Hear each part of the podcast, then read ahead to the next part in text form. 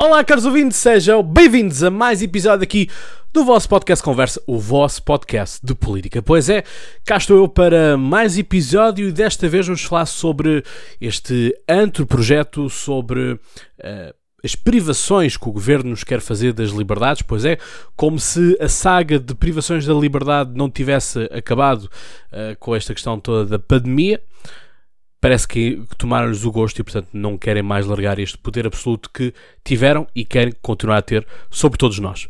Pois é, mas uh, deixem-me fazer aqui um anúncio. Hoje é domingo e, portanto, pelo menos este episódio está a ser publicado no domingo.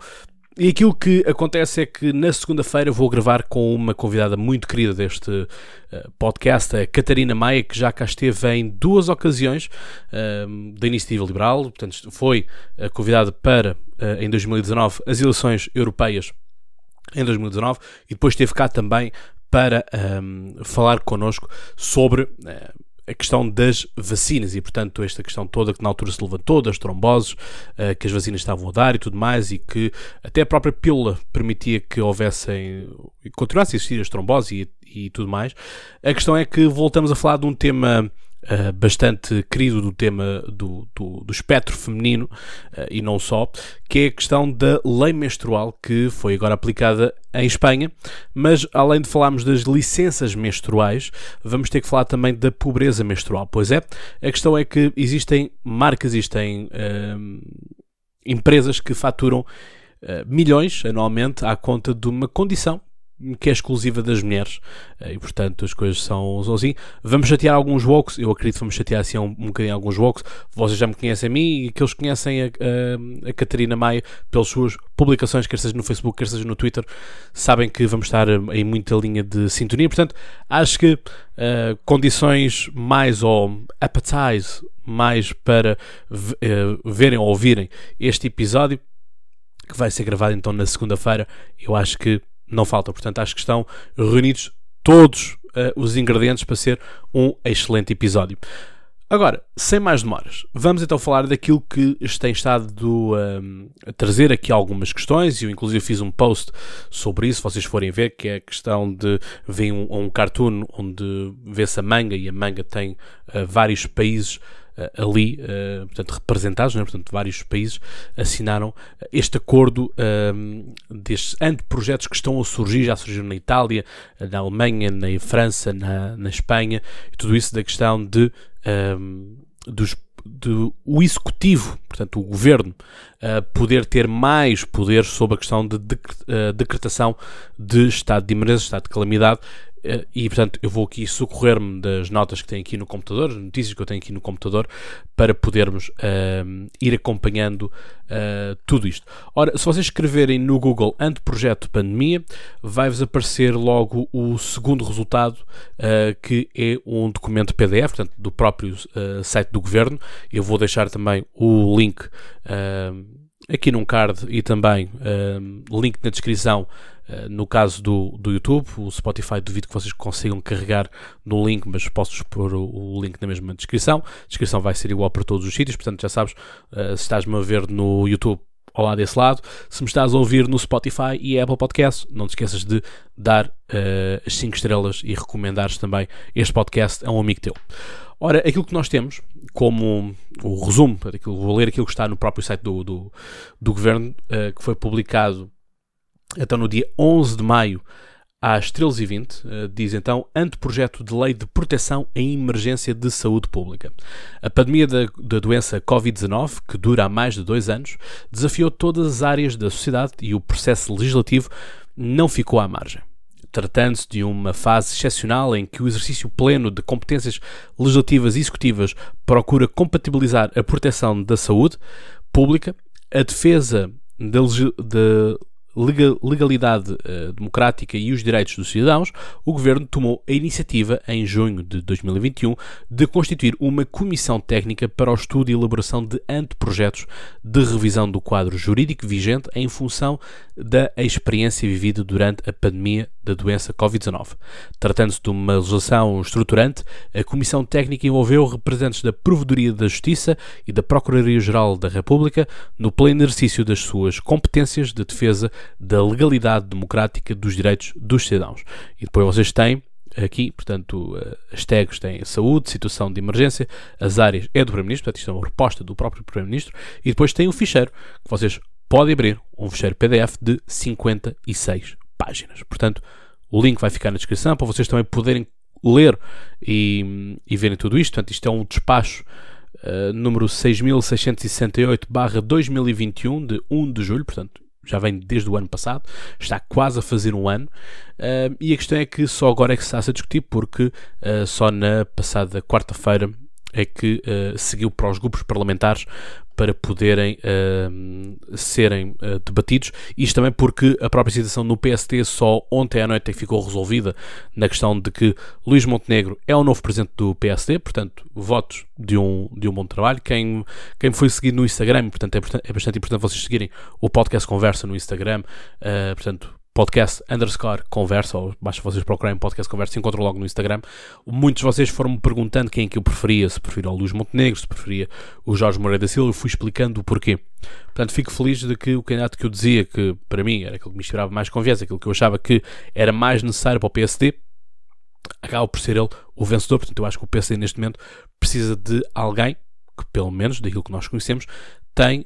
Hum, tem um aspecto combativo, portanto, é alguém que vai ao embate, é alguém que, eh, para mim, foi, de todos aqueles que eu conheço, uh, o melhor líder parlamentar do PSD. Portanto, expectativas estão lá no topo, agora vamos ver se elas correspondem. A questão é que as sondagens não são favoráveis nem a Luís Montenegro, nem a Jorge Moreira Silva, quer um quer outro que tivesse ganho, na questão da tirada de maioria absoluta ao uh, eh, PS. O nosso Presidente da República já nos veio uh, dizer que vai uh, enviar sempre esta, um, esta lei, este projeto para o Tribunal Constitucional para que não haja depois uh, direitos. Um, que haja pessoas a contestar. Portanto, a ideia de que se tem o carimbo do Tribunal Constitucional, portanto, está tudo tranquilo e, portanto, não há ponto uh, a apresentar. Ora, aquilo que também já tem havido ecos, o PSD e o PAN foram os partidos que mais uh, demonstraram estar desconf estarem desconfortáveis uh, com, esta, com esta mesma com esta mesma proposta, não é? Portanto, as coisas são, são assim. E existem aqui uma série de artigos que a mim me fazem uh, comichão, para não dizer urticária grave, que é a questão de o Presidente da República deixa de ser um player no meio da situação. Ou seja, nós tivemos sempre aquela questão de que estávamos à espera que fosse o Presidente da República a prorrogar, que fosse ele a declarar o estado de emergência, um, e portanto ele vai deixar de ter esse poder. Esse poder passa a ser concentrado no Primeiro-Ministro. E aquilo que me está a ser demasiado uh, difícil de entender é porque é que nesta conjuntura estamos a começar a pedir demasiado das revisões constitucionais. Quer dizer, damos eh, com muitos debates em que os os líderes políticos nos diziam que estavam totalmente confortáveis, não havia qualquer tipo de problema com a Constituição, gostavam muito da Constituição, e agora de um momento para o outro a Constituição visa alterar-se. E a questão é que há aqui um, um, um pilar basilar que vocês todos conhecem, pelo menos tiveram que estudar isto no, no sexto e no oitavo ano, que é a separação dos poderes de Montesquieu. Ou seja, a ideia de que o poder legislativo, o poder um, executivo e judicial estão separados. E aquilo que para mim me parece é que o poder executivo e legislativo, nesta parte, passam a estar juntos, passam a ser tutelados por um homem só, o Primeiro-Ministro. E aqui não importa qual que seja o Primeiro-Ministro, porque o António Costa não dura para sempre. Uh, mas isto é muito perigoso uh, nestas óticas. Portanto, o artigo 6, por exemplo, diz que quando se verifica a ocorrência, portanto, estabelece uh, ocorrência extraordinária que constitua ameaça de doença ou de alteração das condições de saúde, qualificada como emergência da saúde pública na, na definição do artigo 2 o Governo, sobre proposta do membro do Governo, o Governo, sob proposta do membro do Governo responsável pela área da saúde, ou seja, portanto, leia-se Ministra da Saúde, um, fundamentado nos elementos disponíveis e na análise de risco sanitário, declara através da resolução de Conselho de Ministros a emergência de saúde pública. Portanto, isto é um passo a ser uma coisa que é tomada no Conselho de Ministros. Ou seja, o Conselho de Ministros passa a ter o total poder sobre tudo isto. Já eles tinham o total poder para fazerem declarações às duas da manhã, quando o pessoal estava todo a dormir, um, para poder fazer mais limitações à nossa vida, mais limitações à nossa circulação.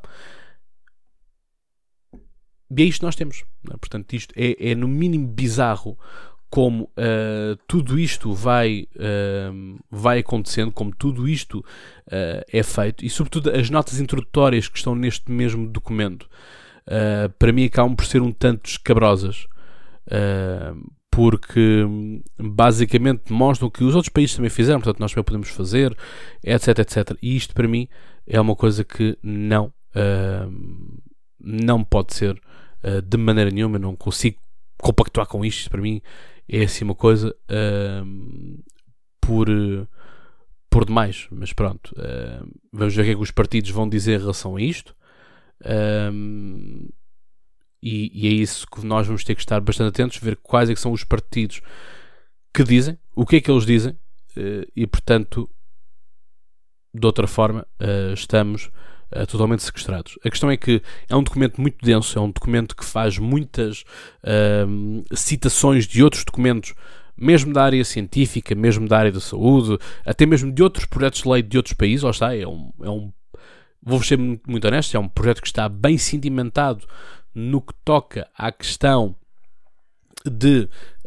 Um, cimentar, portanto, do ponto de vista argumentativo, dá muitos exemplos, parece quase é, é, quase um trabalho um, académico o que está aqui uh, feito uh, com as citações e, e, e, citações, sobretudo, bem feitas, que é isso o, o mais importante no, no final do dia. Depois temos também o artigo 24, um, que é a fase crítica da emergência. Portanto, o governo pode declarar na fase crítica da emergência por um período de 30 dias, sob proposta do membro do governo responsável pela área do, da saúde e ouvidos os governos regionais com fundamento nos elementos disponíveis de evidência científica e de parecer conselho científico. E depois o Governo deve uh, comunicar imediatamente à Assembleia da República a aprovação do decreto regular, regulamentar e os respectivos elementos de fundamentação. E a sua prorrogação, portanto, a sua continuidade uh, da vigência da fase crítica só pode ser autorizada por lei da Assembleia da República. Portanto, um, ehm, há aqui algumas coisas que o Parlamento serve, há outras que o Parlamento não serve. Ora, nesta situação em que vamos ter 4 anos de maioria absoluta do Partido Socialista, esta questão passa totalmente ao lado porque o PS pode fazer o que quer lhe apetece. Mas o mais grave no meio do estudo é. Um, vêm agora vozes que estiveram durante muito tempo calados, como é o caso do bastonário da Ordem dos Advogados, é?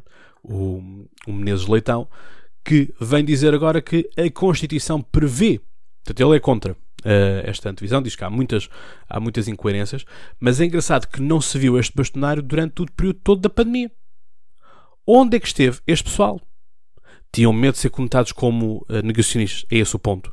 Assim como também já, já tivemos a Graça Freitas dizer que, bom, afinal a vacina não, não, não, não protege assim durante muito tempo e é preciso estar sempre a levar um reforço, um reforço, e vamos ter que esperar por uma vacina real. Isto é um pouco bizarro, que é, tivemos pessoas a serem vacinadas, tivemos pessoas que foram coagidas a serem vacinadas para isto. E com as sequelas que muitos de nós sabemos que têm vindo a acontecer por aí, mas depois é desinformação.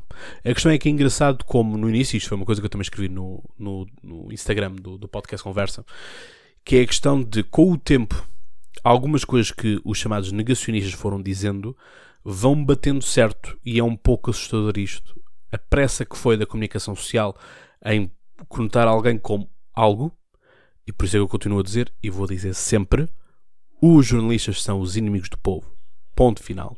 Não estão para ajudar o povo. Estão para manipular, são um instrumento de manipulação do povo, porque para umas coisas dizem, para outras coisas já não dizem, e é muito estranho ver que há uma grande dificuldade por parte dos uh, do jornalista de dar o contraditório, mostrar a outra face, e quando colocam outra face, sempre a diabolizar. Mas recuperando aqui as palavras do Menezes Leitão, a Constituição prevê que o estado de emergência é decretado pelo Presidente da República, que fica completamente à margem deste novo enquadramento. Estabelece que é através do Conselho de Ministros que se decretam medidas de emergência sanitária. Não me parece que haja base para isso fora do quadro que a Constituição prevê e resoluções que não são atos legislativos. Depois continua a dizer que chama-se a atenção para este problema da Constituição, tem e só prevê a privação do direito à liberdade por razões de saúde, em caso de doença mental, não prevê em caso de doença contagiosa temos desde logo esse problema que não vejo que possa ser uh, resolvido por uma lei de emergência sanitária como esta. A questão é. Uh, ele depois continua a dizer, considera que as medidas de reação não são convincentes, porque depois este anteprojeto, se vocês forem ler, conseguem verificar isto que eu estou a dizer, que é permite que qualquer um de nós possamos interpor uma queixa, consigamos pôr um processo, neste caso contra o Estado, não é? portanto é o contra o Governo, uh, sem necessidade de colocarmos um advogado. Então, onde é que está o princípio de que toda a gente tem direito à defesa, que toda a gente tem direito a que a Segurança Social lhes pague, por exemplo, um advogado?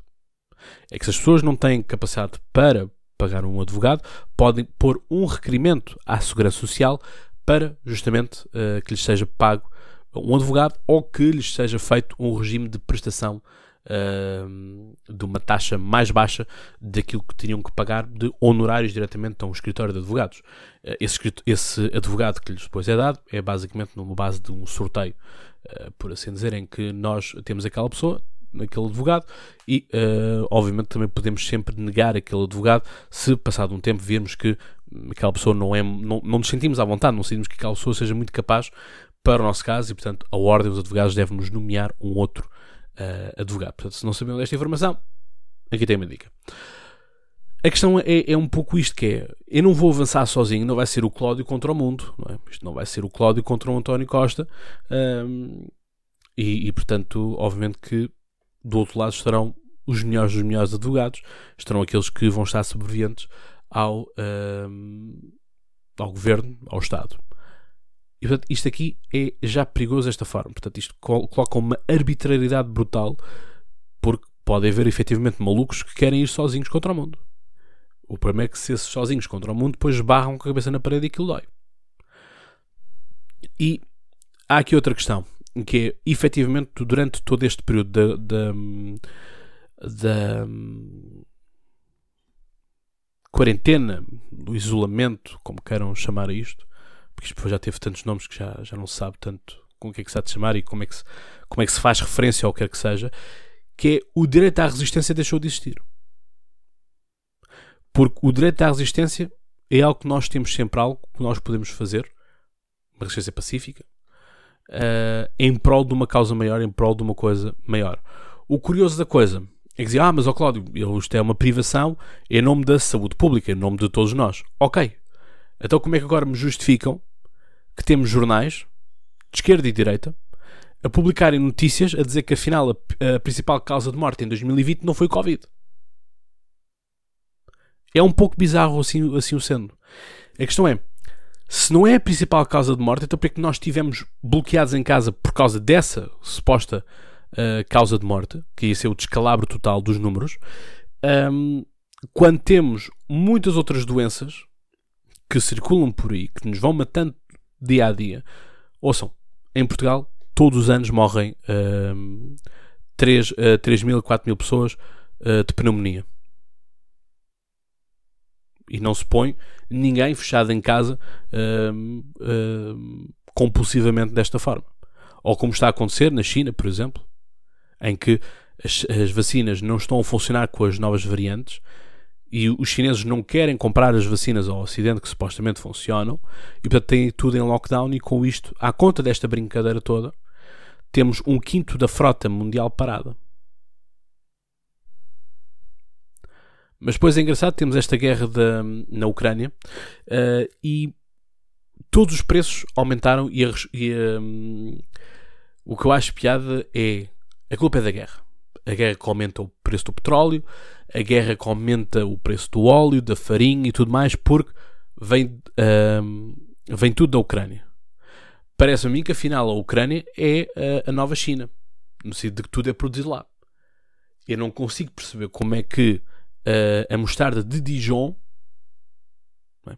Dijon, França, aumentou porque guerra na Ucrânia. Ou seja, há aqui todo um cenário uh, estranho, e aqui não, aqui não digo que a culpa seja, obviamente, do, dos Estados, mas uh, também há aqui muito aproveitamento do capitalismo, e eu adoro o, o, capitalismo, mas há que ter aqui umas certas salvaguardas em relação a tudo isto. Mas isto eu não me quero desviar do, do assunto que nos trouxe aqui. um, que é a questão do que falamos aqui também, que é o Bastonar considera que as medidas de reação não são convincentes. Já temos um no processo penal a previdência do habeas corpus, que qualquer cidadão pode recorrer ao Supremo Tribunal de Justiça que considere que está a ser alvo de detenção ilegal. Pois, uh, Menezes Leitão diz isso ao Sócrates, que foi preso uh, quando estava a regressar a Portugal tudo mais. Se bem que é o mesmo Sócrates que foi para o Brasil sem dar cavaca a ninguém. Mas pronto, um, ou seja, esta questão do, do habeas corpus é tudo muito bonito, mas nós sabemos e vimos, sobretudo vimos, que uh, a maioria das leis foram todas elas olvidadas, foram todas elas postas de lado, é para alguma coisa maior. Uh, continuo a dizer, os governos nunca fizeram isto pela, pela nossa saúde, fizeram sempre para o aumento de poder. Mas pronto, uh, é, é muito triste uh, que, que, seja, que seja assim. É muito triste que estejamos a caminhar para este, para este vazio em que nós estamos num tempo em que supostamente lutamos contra o fascismo, lutamos contra as ditaduras do mundo. Um, e afinal, aquilo, está, aquilo que nos está a acontecer é que estamos a entrar numa das maiores ditaduras do mundo. E agora à cabeça esta questão do Grand Reset, Great Reset, em que uh, eu já, já estou numa situação que é se não é vero, é bene trovato. É? Portanto, se, se não é verdade, é muito provável. A questão é que os sinais que, nos, que, que começam a surgir tornam-se um pouco bizarros e demasiado convincentes, demasiado coincidentes com esta questão toda uh, que nós temos. E depois uh, acabamos uma pandemia e aparece-nos logo a seguir uma outra que é a dos macacos. Como eu escrevi numa, numa resposta ao Observador, uh, julgo que foi ao, ao, Instagram do Observador, com propósito da questão do que o Bill Gates lidera uh, as coincidências mundiais, é um pouco bizarro haver tantas coincidências do mesmo homem a decidir tudo aquilo que vai acontecer no resto do mundo. Mas pronto. Enfim, é o que é. Digam-me vocês o que, é que vocês acham, o que é que vocês pensam. Uh, sei que têm estado a haver algumas manifestações um, contra este anteprojeto pelos mesmos grupos de pessoas, um deles inclusive chamado Habeas Corpus, uh, depois também pelos Filhos da Luta e depois há um terceiro grupo que eu não, não recordo o nome, uh, lamento, mas sei que fizeram uma ação no mercado de Benfica e sei que outras coisas estão, estão aí programadas para serem feitas. Enfim, eu acho que isto, honestamente, tem que haver uma voz contra. A questão é saber se efetivamente as pessoas fazem. Porque eu não me vou esquecer que estamos neste momento com o combustível a 2 euros. E eu organizei uma manifestação para estar. Porque o, o, o, o preço do combustível subiu para 1,80€ e não havia guerra. Isto foi em outubro do ano passado. Em que convoco uma, uma, uma manifestação e aparecem apenas 20 pessoas para deixar a vida liberdade. Portanto, se uh, o povo português não se quer manifestar porque estávamos a descer a Avenida da Liberdade, olhávamos as pessoas que estavam a subir com os carros e dizíamos para buzinar se estavam contra o aumento dos combustíveis e fechavam o vidro. Portanto, é porque se calhar gostam de pagar o preço uh, bastante alto. Portanto, António Costa, se calhar podes carregar mais nos impostos que o povo aguenta, ou o povo até gosta, parece um pouco isto. Portanto, das duas uma, ou o povo português é masoquista nestas questões, e gosta de, de, de estar uh, a pagar coisas que não, deviam, não devia estar a pagar, ou então aquilo que nós temos é o povo com o síndrome de Estocolmo, em que estamos, estão, apaixonaram-se pelos reféns do Partido Socialista, que lhes carrega com tudo um par de botas em cima, em que projetos, projetos uh, do, do, Orçamento do Estado para que haja uma baixa de salários, uma, perdão, uma baixa de uh, impostos nos salários mais baixos, assim é que é, e é rejeitado pelo Partido Socialista. Então, mas não é o Partido Socialista que quer o empoderamento do, do, dos trabalhadores e tudo mais, mas depois temos a CGTP a fazer manifestações a que querem o salário, o aumento do salário. A questão é que se aumentam o salário, estão a aumentar de escalão de IRS. E, portanto, se aumentam o escalão de IRS, vão ter que pagar mais impostos. Amigos, é um pouco bizarro, mas eu, eu posso dizer um, um seguinte, que é, eu já rejeitei aumentos de salários porque o aumento de salário não me compensava de forma nenhuma. Porque os supostos 100 euros que eu ia uh, ganhar, na verdade, só iam ganhar mais uns 10 ou 20 euros no final de, das contas. Ou seja, o meu salário bruto aumentava, sim, é verdade, mas depois com a tributação toda ela em cima, aquilo baixava. Portanto, desse, uh, desse aumento, pouco vinha parar à minha carteira e, portanto, era mais encargos que eu estava a dar ao patrão. Não que eu aqui faça, esteja a fazer um apelo de que sejamos benevolentes com os patrões. Há patrões e patrões. Há patrões que efetivamente são joias pessoas. Há aqueles patrões que uh, pá, só não os enganem se não puderem. A questão aqui é uh, as empresas, o pessoal tem que perceber que as empresas não, não são uh, tios patinhas, ou seja, não são pessoas que têm fortunas e fortunas e fortunas amilhadas. Não, nada disso. A questão é que quando há um aumento, também existem uns aumentos para uh, o, o patronato e existem patrões que têm capacidades, porque as empresas são lucrativas e portanto conseguem ter uh, margem para fazer aumentos, há outras que uh, a empresa está efetivamente com a, corda, com a corda na garganta. E portanto as coisas são, são um pouco assim. Portanto, enquanto não houver uma cultura muito semelhante à japonesa de, bom, de bom, boa relação entre uh, trabalhador e patrão, eu acho que vai ser muito difícil ao mundo ocidental poder caminhar num outro rumo um, em que, pela via do diálogo, tudo se consegue. Eu pessoalmente eu consegui. Um, não quer dizer que todos consigam, não quer dizer que seja fácil, mas aquilo que nós temos que fazer é ser inteligentes e saber como fazer as coisas. Porque, como se costuma dizer, todo burro como palha, é preciso saber ladar. E portanto, assim me despeço com esta frase ultra filosófica da sabedoria popular portuguesa e espero ver-vos num próximo episódio. E já sabem, não se esqueçam de partilhar isto com os vossos amigos. E como eu digo, e vocês sabem mais de cor, até lá tenham boas conversas. E já agora, vão ler este documento. Um abraço.